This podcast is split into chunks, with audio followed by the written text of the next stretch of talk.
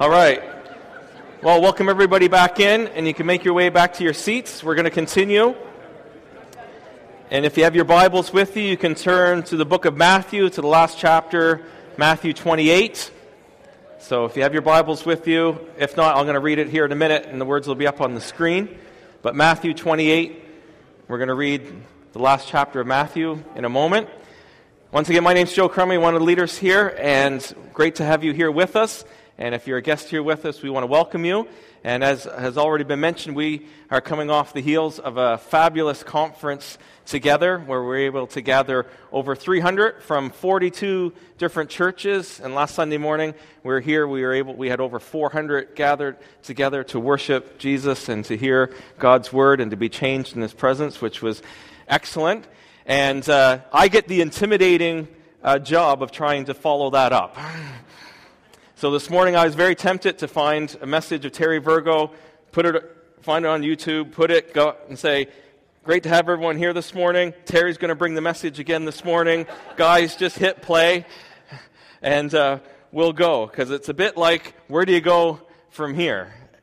With incredible teaching like that, we had salvations, we had people saved, we had many people healed, many people encouraged, many people, their minds, uh, you know, got renewed and mindsets lining up to the Word of God. And it's tempting just to sort of ride that wave, and it's tempting even already one week later just to go back and say, oh, the conference, it was so awesome. Oh, the conference. Oh, do you remember the conference? Remember? Do you remember and the good news this morning is this it wasn't the conference, it was Jesus in our conference. And the same Jesus is here today. And we are two weeks removed from Easter.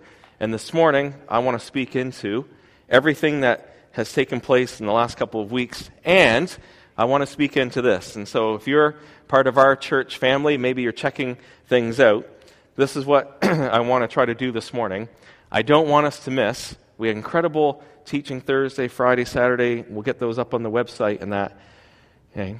But God was speaking to us. And last Sunday morning, I felt in my spirit, okay, Terry, you wouldn't have known this, but Terry changed his message last Sunday morning because he believed God was speaking to him to have a specific message. It was for everyone, but a specific message to our local church and the whole thing about living life by faith.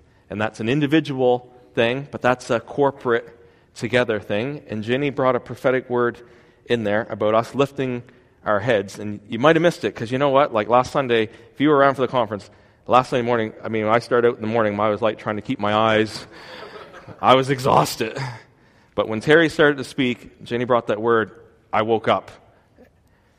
And Jenny brought that word about lift your heads, and she talked about the destiny of our church is changing. And then Terry spoke into that about how God's calling us to do different things and our, how are we going to respond to those callings. And I want to help teach in from the Word of God today that we don't miss what God is saying to us because it affects everything. And this morning, as we look at Matthew 28, we're going to look at the resurrection story. And the point I want to get across today and that, in a sense, to explain everything that's just taken place, is Jesus is alive, and that changes everything. So that is what we're going to talk about. So let's read the scripture first. We'll pick it up in Matthew, verse 1, and we're going to read through to the end of the chapter. It says, Now after the Sabbath, so this is just after the crucifixion, toward the dawn of the first day of the week, Mary Magdalene and the other Mary went to see the tomb. And behold, there was a great earthquake, for an angel of the Lord descended from heaven and came and rolled back the stone and sat on it. I love it. I mean, what a great picture. Job done. I'm just going to sit right here. And his appearance was like lightning, and his clothing white as snow. And for fear of him, the guards trembled and became like dead men. But the angel said to the woman, Do not be afraid, for I know that you seek Jesus who was crucified. He is not here, for he is risen, as he said. Come, see the place where he lay. Then go quickly and tell his disciples, that he is risen from the dead, and behold, he is going before you to Galilee. There you will see him. See, I have told you. So they departed quickly from the tomb with fear and great joy and ran to tell his disciples. And behold, Jesus met them and said, Greetings! And they came up and took hold of his feet and worshipped him. Then Jesus said to them, Do not be afraid. Go and tell my brothers to go to Galilee, and there they will see me. And while they were going, behold, some of the guard went into the city and told the chief priests all that had taken place. And when they had assembled with the elders and taken counsel, they gave a sufficient sum of money to the soldiers and said, Tell people, his disciples came by night and stole them away while we were asleep. And if this comes to the governor's ears, we will satisfy him and keep you out of trouble. So they took the money and did as they were directed, and the story has been spread among the Jews to this day. And now the eleven disciples went to Galilee, to the mountain to which Jesus had directed them. And when they saw him, they worshipped him but some doubted. And Jesus came and said to them, All authority in heaven and on earth has been given to me. Go, therefore, and make disciples of all nations, baptizing them in the name of the Father and of the Son and of the Holy Spirit, teaching them to observe all that I have commanded you. And behold, I am with you always to the end of the age. So, Father, we pray this morning that as we open up your word, Jesus, as we look to you, Holy Spirit, would you come and would you teach us? Would you come and put into our hearts and our minds and our spirit your purposes and plans for your glory, we pray. In Jesus' name, amen. Amen. Jesus is alive. He is risen. But the angel said to the woman, Do not be afraid, for I know that you seek Jesus who was crucified. He is not here, for he is risen, as he said. Jesus is alive, and the resurrection changes everything. And so the question we have to start out this morning, because everything else follows from getting this nailed down first, is the resurrection, Jesus risen from the dead, is it true or false? Because everything else follows that. And so that's the question we have to start with, and I'm not sure where all of you are here this morning, but that is the most fundamental, most important question you have to answer here on planet Earth is what do you do with Jesus and what do you do with the resurrection? Because many people would say Jesus was a great prophet, Jesus was a great teacher, Jesus was a true historical figure, Jesus was a miracle worker, but when you look at his character, when you look at his claims, and especially when you look at his death and resurrection, this makes Jesus unique from everyone else who's ever lived or will live on planet Earth. And so, why have Christians, Christians throughout 2,000 years of history believed in the resurrection and that Jesus is real and alive? Just very briefly, I'll give you some things to ponder, and then you have to wrestle through these things. First thing, there's the empty tomb. And we've already, we're big into conspiracy theories, aren't we? There, there was one of your first cons- conspiracy theories right there in Scripture. Okay? The body was gone. So, where did the body go. And so many people believe, well, if the disciples stole the body, then that's what happened. Now, here's the thing if you're a Roman soldier and you're in charge of guarding that tomb, it does not do your credibility any good that these fearful disciples who at the cross all scattered and ran away came and at night outwitted and outdid these trained Roman soldiers. That would not go down well. So if you flip ahead into the book of Acts, in Acts chapter 12, a guy named Peter was in prison. He was chained to the soldiers. He was in prison. An angel came, set him free.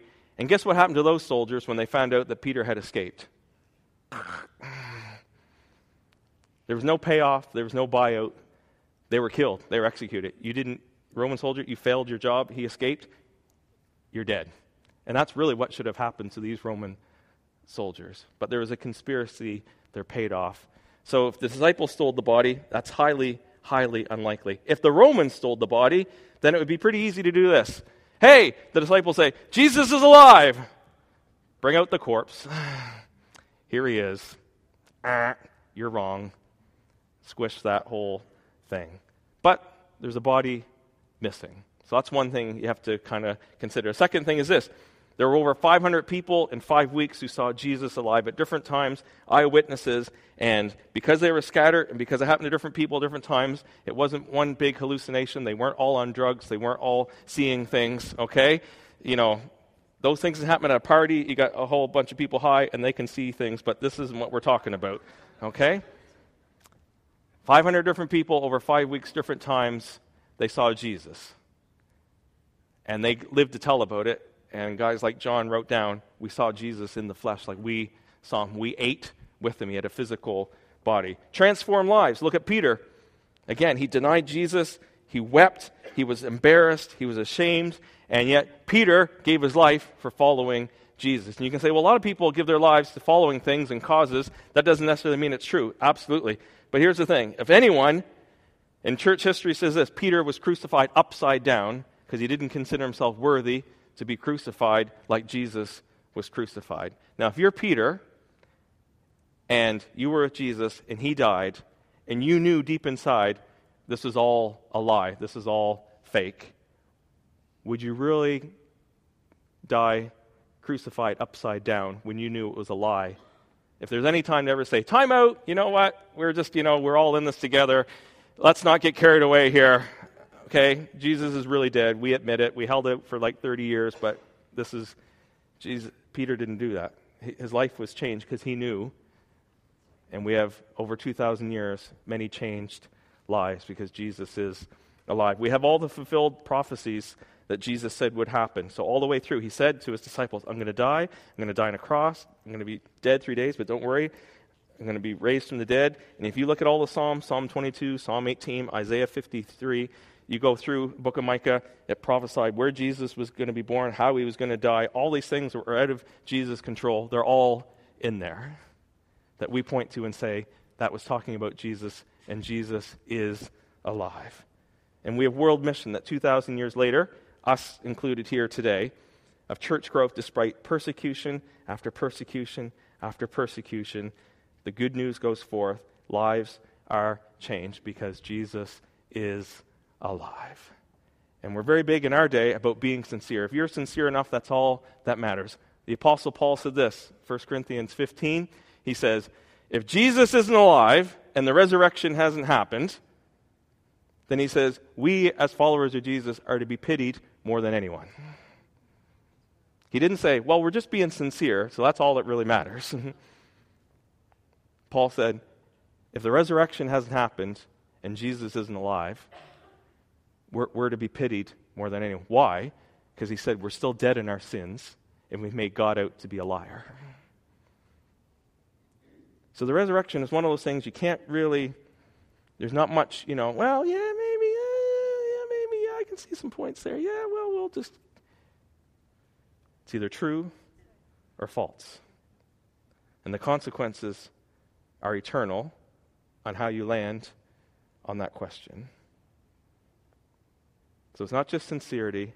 It's not just saying Jesus is a historical figure or a good prophet or a good teacher or a miracle worker. Our belief about the resurrection reveals what we believe about God, Jesus, sin, eternity, the church, money, everything. And Jesus being alive affects today and eternity.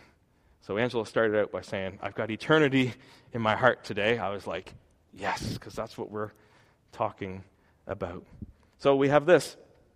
If Jesus is alive, it leads to a decision. There's all kinds of evidence which has implications. And the question this morning is what will you do with this news that Jesus is alive, both personally and together? Deny it, ignore it, or embrace it and make Christ central in your life? That is the question. Because the resurrection validates that Jesus is unique in history. He's the only Son of God. He was sent to save us from the penalty of our sins. He was sent to redeem us, to get us out of death and into life. He was sent to restore us as friends of God. He was sent to establish His kingdom here on earth. He was sent to destroy sin and death and the devil. And if Jesus has done all these things, He really is the Savior, King, Lord. And the women and the disciples responded in this they worshiped Jesus. Now it says, with fear and great joy. I love that. Okay? If you were here last week and miracles and healings were taking place, a lot of us had great fear and great joy all at the same time because Jesus is alive. So our decision is are we going to worship Jesus? And we know from the Bible, worship is reserved only for God. But Jesus received the worship because it proved he is the Son of God. Father, Son, Spirit. And our response when we understand and revealed that Jesus is the Son of God, that Jesus truly is alive, that he died for our sins, that he paid the price, that it's a free gift of salvation, that when we receive it, and our response is always this we worship, we worship, we worship Jesus. And that looks all kinds of different things. That means we bow down, we adore. It's an intimate thing, it's a personal thing. It involves our whole being. Sometimes we have tears, sometimes we have tears of joy. It's, it involves everything. We're to love the Lord our God with all our heart, soul, mind, and strength. Worship is this we're going to live our lives that please God and what He says. So it's an intimate bow down before a king, personal, but it's also, as we said so many times, those thousand little choices of putting God first. So it leads to a decision. Are we convinced and believing in our heart? So it involves our heart, our mind, and our will that we're going to worship Jesus Christ. And worship always leads to obedience and mission. That out of our worship, as we follow Jesus as the Lord of our lives, He is the leader, then He gives us a commission. He gives us purpose and meaning in life for every single follower of Jesus. When we say, Jesus, you're Lord of my life, okay, I surrender to you, I submit to you, then every one of us now has purpose in meeting life. We get on board in following Jesus. And we need to find out what Jesus is all about. So that's what it is. Jesus, as we worship him, he gives us purpose and direction. He gives us a great commission for our lives that involves every single one of us. So if you're looking for purpose in your life, if you're a follower of Jesus, what, what we're going to talk about this morning is your purpose in life. Hallelujah. God doesn't leave us wondering around. Well, what dream should I come up with? It's not about your dreams, it's about the purposes of God. And that's what we're going to explore more in detail. So Jesus is alive, he is risen. Jesus is alive, he sends.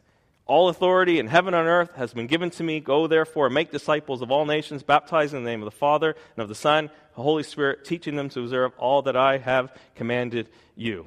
So this sets up our membership course because people say all the time, Joe, what's your church all about? What I'm going to talk about, it's not so much what our church is all about, it's all about what Jesus is all about. That's simply what we're trying to do. Okay? So no great catch tags, no great, we do have mission, vision, all those things that kind of filter things down our day and age. But what we're talking about, this sets up, what I'm going to talk about now, sets up everything over the next few weeks. Jesus is alive and he sends. He sends with authority. All authority in heaven and earth has been given to me. Authority, whew, it's another good one to look up in the dictionary. It's power to command, to determine, to influence, to judge, control, weight, supremacy, jurisdiction, prestige, rule, esteem, force, command, direction, respect, influence, administration. Woo!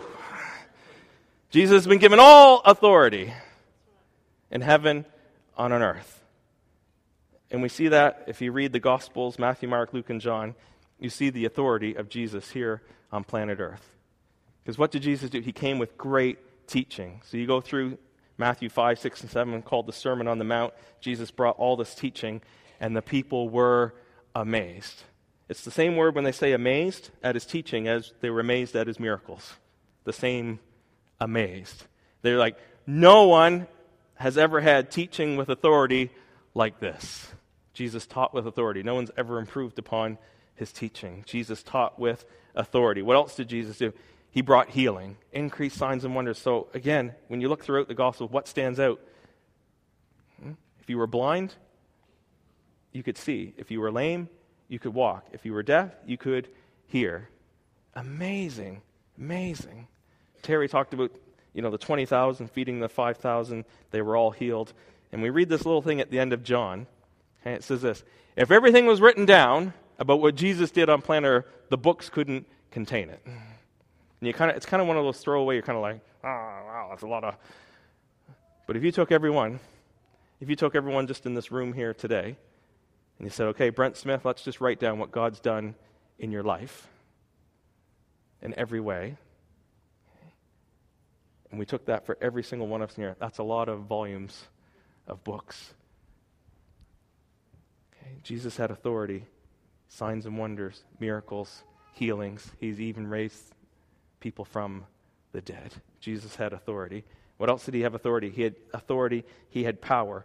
And again, as you read through what stands out, everywhere he went, this happened. As Jesus was speaking, ah! And you're like, what in the world's going on? Be quiet, get out.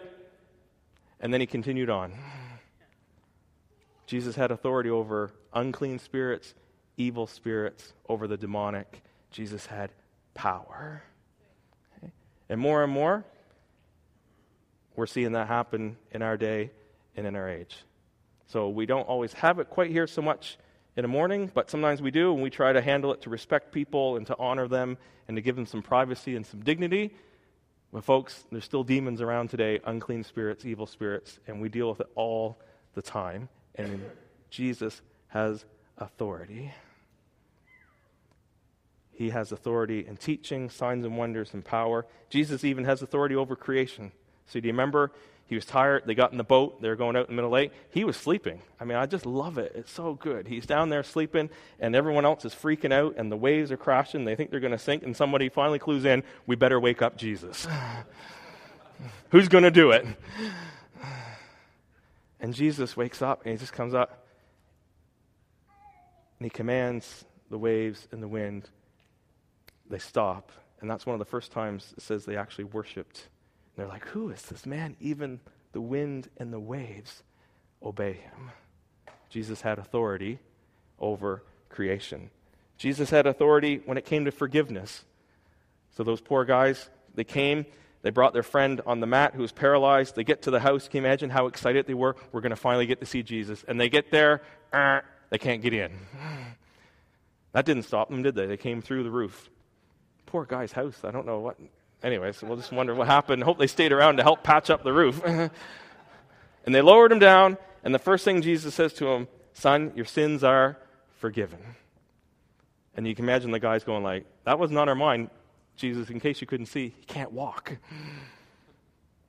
And you're like, Who can forgive sins except for God? You can forgive, you know, when people do wrong to you, but this guy, your sins are forgiven. Jesus had authority as God to forgive sins. He had authority over death.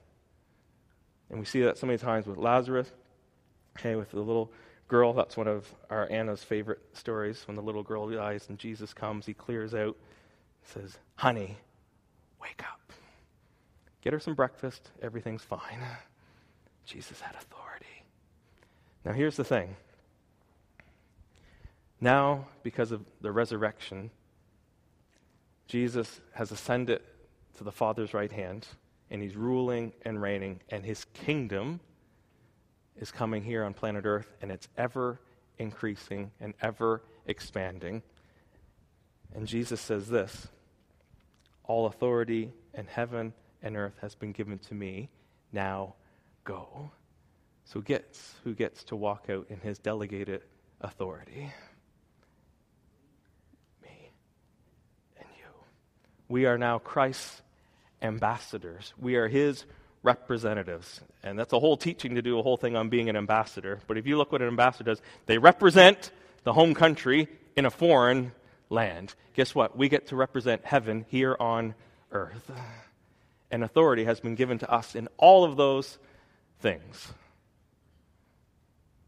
And so we have to wake up to the reality of this is our identity. We are Christ's ambassadors, and all authority from Jesus himself has been given to us. So there's a mindset change that we need to line up with. Yes, and we live in the now and the not yet, so not everybody gets healed and people still die and all those things. We wrestle through all those things. But if we don't even realize that we're his ambassadors, we'll miss out on a lot of opportunities to bring in the kingdom of God in all those different areas. Jesus is alive. It changes everything. We're representatives. So what do we do? We pray in Jesus' name, don't we? So at our prayer meeting tonight, we're not going to say, hey, I pray all this in Joe Crummy's name. Uh, you know, we come, we pray in the name of Jesus. People are saved when they call upon the name of Jesus. We cast out demons in the name of Jesus. We heal and we pray for the sick in the name of Jesus. We offer food to the poor and we bind up the broken because we're hands and feet of Jesus.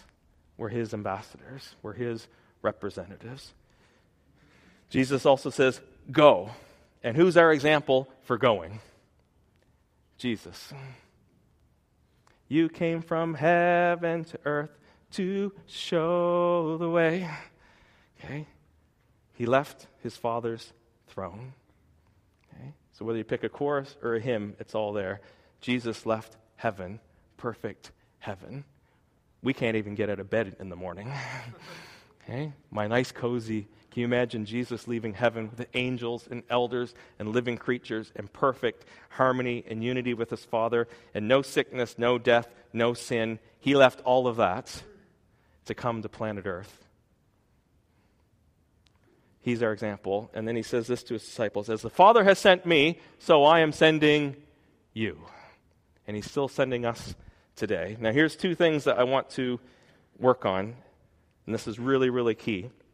And Jeremy talked about this last Saturday night when he talked about this everything, that every, every aspect of our walk with God is both worship and it's influencing for the kingdom of light, kingdom of Jesus. It's salt and light, it's influence everything. But here's the key thing I want to get in.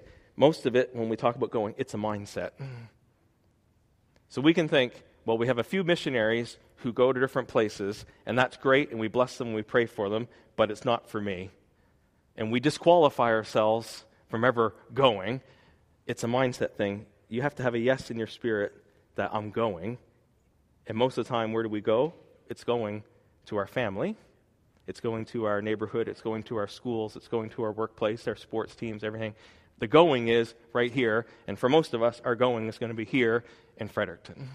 But if you think of going as somewhere out there, then you'll never go right here. So we got to change our mindset. We got to renew our mind that going is for every Christian. It's not just for missionaries, it's at home, work, school, sports, arts, music, everything. And we have many here who have that mindset and are going. Okay? So I'm going to pick on Chelsea Burke for a second. Okay? I get to hear uh, good things from Kim and Leo. They sneak in. And Kim was telling me one of the times on one of Chelsea's presentations at high school, FHS, and she showed me what Chelsea shared about her faith to her teacher and others around. And I was just like, that's going into all the nations. Way to go, Chelsea. Okay? There's many others. Okay? I was praying for Adam Crow last week. I said, Adam, okay, grade 11, Leo Hayes, hockey team, lots of pressure, lots of peer pressure, but a lot of opportunity. God's putting a steel rod in your back to be a leader, to be an influence for the kingdom of God at Leo Hayes. We're praying for our guys, for Micah, middle school, grade six. Now's the time. Noah, grade three. I put on Facebook one of the things he wrote down, okay, who his hero was? God. And he wrote down all the different things. That's going. That's a mindset. That's not so much the geography. The geography comes second, it's the mindset. Okay? So, going, folks, most of us here, we're going to Fredericton. But that's how you have to view it. Now, the geography, and I could give all kinds of different examples, and Chelsea, I'll ask for your forgiveness later in picking on you, but just encourage you. That's a great example of going wherever you are. Now, geography comes next. Because, yes, sometimes it is geography. You are physically going to go. So, as we've seen with Andrew and Janet and the Dryza family, they've gone from Owen Sound to Fredericton to Charlottetown, and there is a sense of going. And we have many others who are moving about because God's asked them to, and He's put on their hearts different cities, different places, different nations. And there is a sense of there is going, but the mindset comes first, and then the geography comes second. And of course, we have unreached people groups. We have some going the nations. So Reese and Sarah were just here, came from South Africa to England to Vancouver. We've got unreached people groups. We've got Martin and Anne from Germany via Fredericton to Southeast Asia going to unreached people groups. So this there is going but it's mindset and then geography. And what are we doing when we're going? We're making disciples. We're called to call people to follow Jesus, to obey Jesus, we as, as we ourselves follow and obey Jesus. Disciples hear, understand, obey, apply Jesus' teaching and leading. Therefore, it's a decision, a process, a journey, and a thousand little choices of faith. And what's the best context to make disciples? Isn't it great if there's a family? If there's someone born physically, isn't it great that they're put into a family? So we believe the best context for discipleship is in a local church, in a family, in a community of believers. Communities of Christ followers that together help one another to love God and each other despite our backgrounds and our differences. And we have all kinds of examples in the New Testament. I think one of our favorite is Acts 2 42 to 47, where we see godly leaders modeling things. They're teaching the Word of God. There's Christ like service, there's devotion, there's faith, there's miracles, there's favor, there's sharing, there's people being saved and at it. And it's a context for health and growth in the presence of God. And that's what we're trying to create that culture here. And that affects us church planting as well, is that church planting is the key part of going to make disciples. And so, as Keith mentioned, for our gift day, we're giving of our finances to resource going into different places. So, if you've been blessed in this church, we're trying to replicate that, not for any marketing strategy, franchising scheme. That's not it at all. But if you've been blessed here, we want to bless other people by creating context for community for people to be saved, added, discipled, worshipers of God who are then going to go as well. That, that's our heart, and we need to resource that with faith. We're to go to all the nations. Jesus is Savior of the world. Okay, it says that every tongue, tribe, and nation is going to have a people that know Jesus. And here in Fredericton, the nations come here to Fredericton. So if I could list off all the nations that have been represented at some point in our church, it's quite an extensive list, let alone the nations are here today. Hallelujah. That's great to see one new man in Christ from all kinds of different backgrounds. Same Savior, same Holy Spirit, unified, the multicolored bride of Christ. Okay? It's the manifold wisdom of God to powers and principalities. That's us as the church. And here in Fredericton, why are we saying university towns and colleges and that and cities? Because the nations come. So the nations are here in Fredericton. UNB, St. Thomas, our colleges, FHS. I forget the stat. I mean, I was looking at in the paper the stat of how many international students are FHS. It's a phenomenal number. Leo Hayes, everything. The nations are here, folks. So that's why I'm saying as we go to Fredericton, you don't even have to leave Fredericton and we can reach the nations.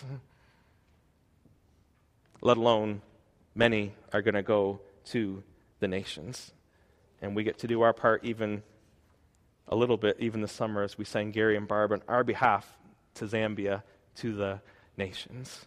And we have many throughout the earth. we just had Tim and Catherine Cross here a few uh, weeks ago, they were back after two and a half years away. They were with us, and Tim's a geologist, got a job in Australia in Perth. They're in a church plant in Perth with one of our Newfrontiers churches.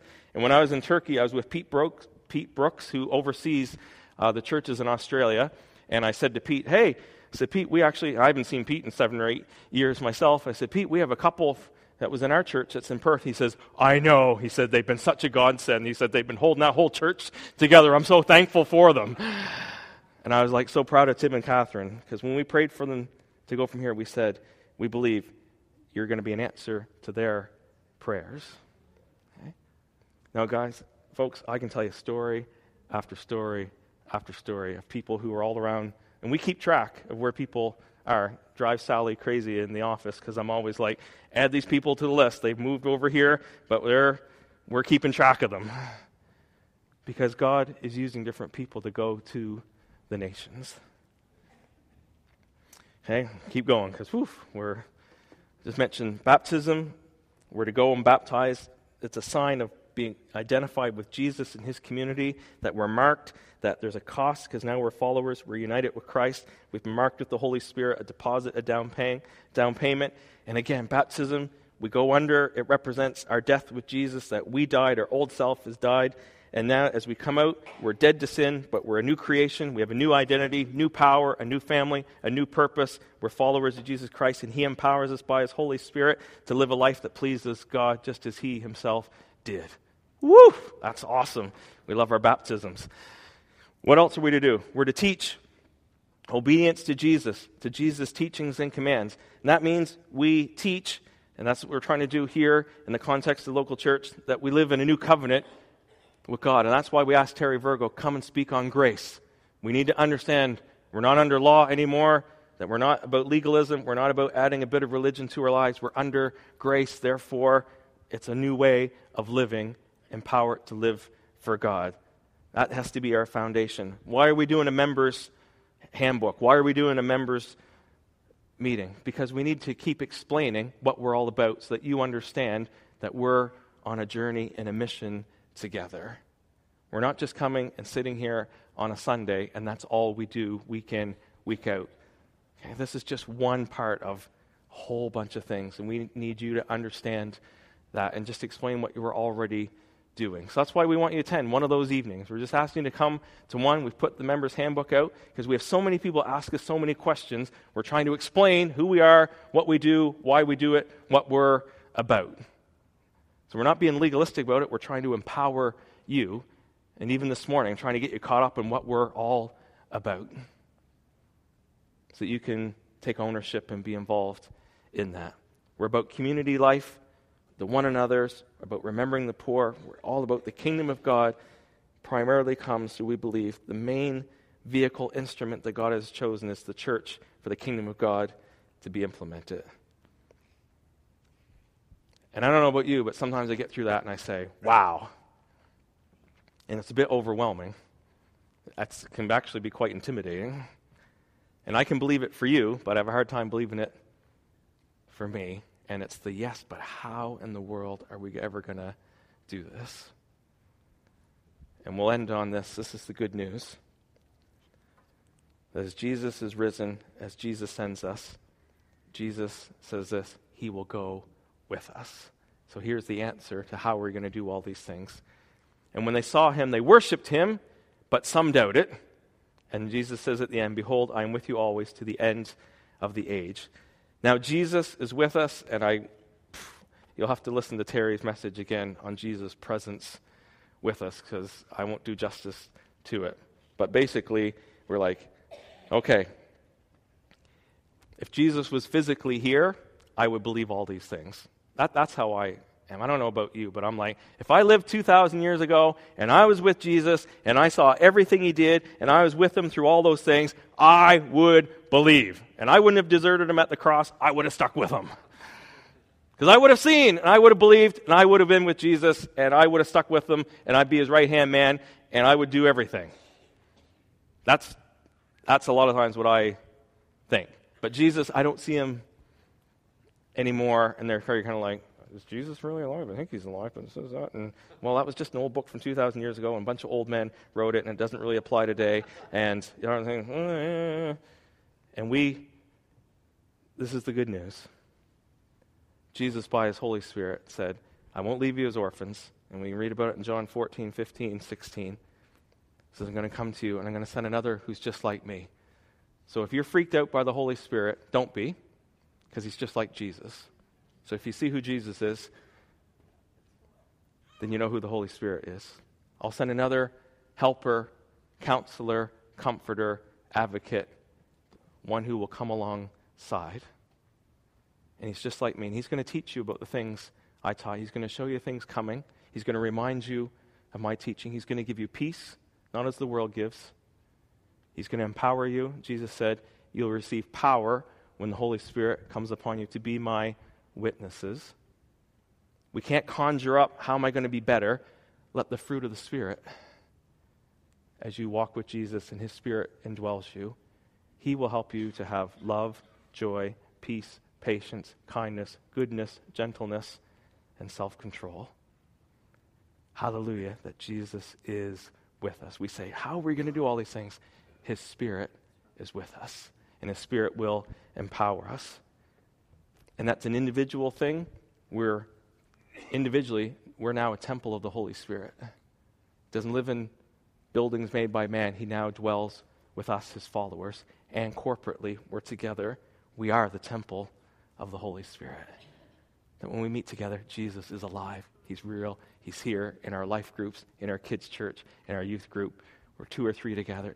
Jesus is alive and real and with us by his Spirit, so that everything that happened in the New Testament is available for us today. Hallelujah. Now, you know what I love about the Bible? It's so honest. Can you imagine seeing Jesus resurrected and you're like, hands, feet, you know, it says they grabbed onto him, believe. Like, again, I selfishly think I would never doubt again. I would never have any other doubts. Like, I saw Jesus, I'm t- anything coming, I'm Teflon. It will bounce right off me, man. I'm a follower of Jesus. I don't care what anyone says. Here I go. And you would think, but the Bible so on, it says some doubted, even as they were worshiping him. Now, the good news is this in the honesty of the Bible, we can be real with one another. And so I'll just say, you know what? Some of you this morning, you might doubt whether Jesus is real. And can I just say, there's room to work through doubt to get to places of faith. Now, some of you really struggled with last weekend with legs growing and backs being made well, and you could see it, and yet some of us doubted. Well, we're in good company. We only saw a leg grow, they saw the resurrected Jesus, and some still doubted. Some people, tongues, interpretation, ooh, I don't know, it makes me uncomfortable. I don't know if that's for day. I don't know if they're making that up. I don't know if that's real. It's a bit messy, it's a bit awkward. I doubt. Some of us prophecies, wow, we got a prophecy about being a model church, influencing the nations. We've got the prophecy about a lighthouse and safe harbor for people, all these things. Oh, is that just people making up? Is that just good thoughts? Oh, I doubt. I doubt finances. People, grace to give, we're to give, cannot give God. God's a generous God. He'll provide for all our needs. We're supposed to give all those things. Not under compulsion, cheerful giver. I don't know if I'm cheerful. I doubt. And the list goes on. Church planting, ooh, I don't know if that's a good idea. Don't know if Joe and those guys really know what they're doing. I really don't know. Uh, man, our church, man, we still have a lot of needs here. We don't have it all together. How are we going to help other people? All those things. And we can doubt. I'm just letting you in on some of my own conversations with me about all these things, okay? Folks, we're in good company. And can I just say this? As we worship Jesus, even though we might doubt on those things, can I just say, can you just keep walking forward towards Jesus? And here's what I would say if you're nervous about these things, good. You should be nervous.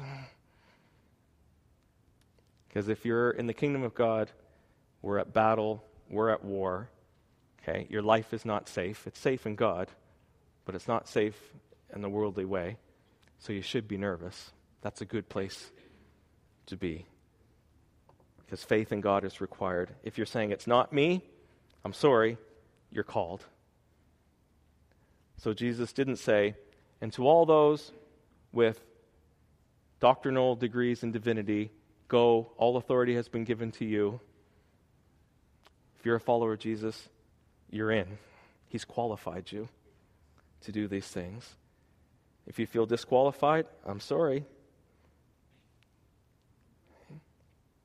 As you repent and receive forgiveness, He restores, He qualifies you. If you feel inadequate, join the, join the club. okay? We're all inadequate. So we need His empowering. And that way, as Terry said last week, when we do the impossible, we know it wasn't us. He gets the glory.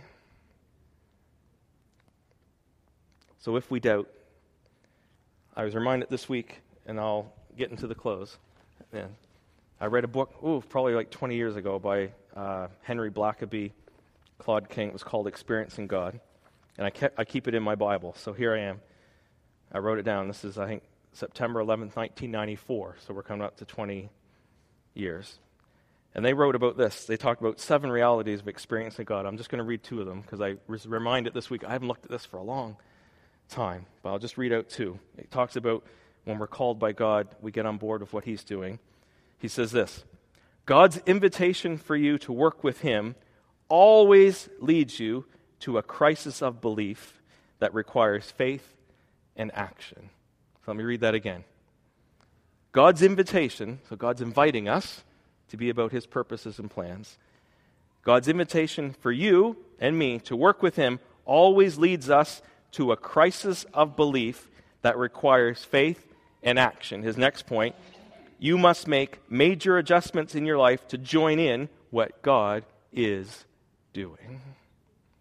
And so this morning, you know what? Some of us are in a crisis of belief, even from last week.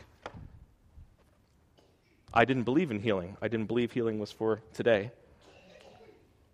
You might have to make some major adjustments to line up with the Word of God. I wasn't about church planting. I didn't think, and now God might be calling me to go. Crisis of belief. Is that God? Am I just making that up? It might lead to major adjustments. Well, we'll close with this. And Angela nailed it. Okay? Jesus says, I'm with you to the very end. And we know this Jesus is coming again. And we need to have an eternal perspective. And, folks, this is what I guess my heart cry is. I just want to exhort you today, okay? Personally and as a church, let's not waste our lives. Okay?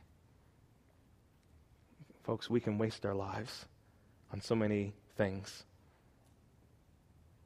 And as a church, we can play church. We can come, we can go, we can punch in, we can punch out, we can maintain things.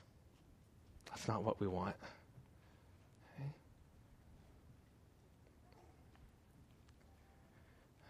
Eternal perspective.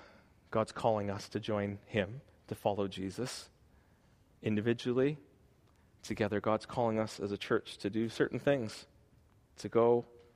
Okay, it's going to be messy. It's going to challenge us. It's going to require faith. It's going to require blood, sweat, and tears. But can I say this? Can you have a yes in your heart? Let's follow Jesus together. Let's follow Jesus together. Let's follow Jesus together. Let's go together. Let's follow passionately the risen Christ. Let's all of us be a key member of the church Jesus is building. Let us go and make disciples of Fredericton and all nations. We are Christ's ambassadors. Jesus is with us. Let's walk together by faith as we embrace, okay, God's leading. Let's do this together. So that's my heart to you today is we want to get on board with what Jesus is doing. We're not making anything up that's new. Okay, we got have any great new vision, anything we're sticking with Matthew 28. Jesus is alive. And That changes everything. And as we follow Jesus, he tells us what we're to do. We're to go with his authority into all the nations, preaching and teaching about Jesus, baptizing in the name of the Father, Son, the Holy Spirit, okay, rem- reminding people to obey his commandments, and he is with us. Okay, let's pray together. I'll ask the worship team to come. Father in heaven, today we want to thank you again for your great mercy upon us, sending your Son Jesus as our Lord and Savior to take our place, to pay the price for our sin, for us not believing you, for us following other gods. And thank you that you, in your great mercy, you've called us. You give us a revelation of who Jesus is, that he's alive today. Hallelujah. And we thank you that by your grace we can follow him. And God, I pray this morning Lord, as we do believe, Lord, that we are in this wave of your Spirit, Lord, propelling us forward into your destiny, Lord, that you have for us. God, we want to have a yes in our heart. God, individually, Lord, corporately together. God, we want to make a difference, Lord, for your kingdom. God, we don't want to waste our lives. God, would you help us by your Holy Spirit, Lord, even in those areas where we doubt, Lord, would you keep lifting our heads back to you and to your word and to trust you and your character, and your promises, Lord. That we would walk by faith together, Lord, into all that you have for us for your glory, Lord, for the good of our communities and the nations. Lord, that's our heart. Lord, we pray, Lord, even speak to us now. Lord, put a yes in our heart, I pray. In Jesus' name, amen. Amen. All right, let's stand if you're able. And Angela and the team are going to lead us. While we do this, okay, we're going to take up our second gift day. So as you're worshiping, just be mindful. I think we're going to pass the baskets around again. And so we're going to ask our host to do that. And please just mark it gift day, and we'll put that towards and we'll update you in the next couple of weeks. If you're not able to give today, you can give over the next few weeks. So don't feel like this is the last opportunity. Okay, we'll allow you to continue to do that. Okay, so Angela and team, I want you to lead us in a response to this.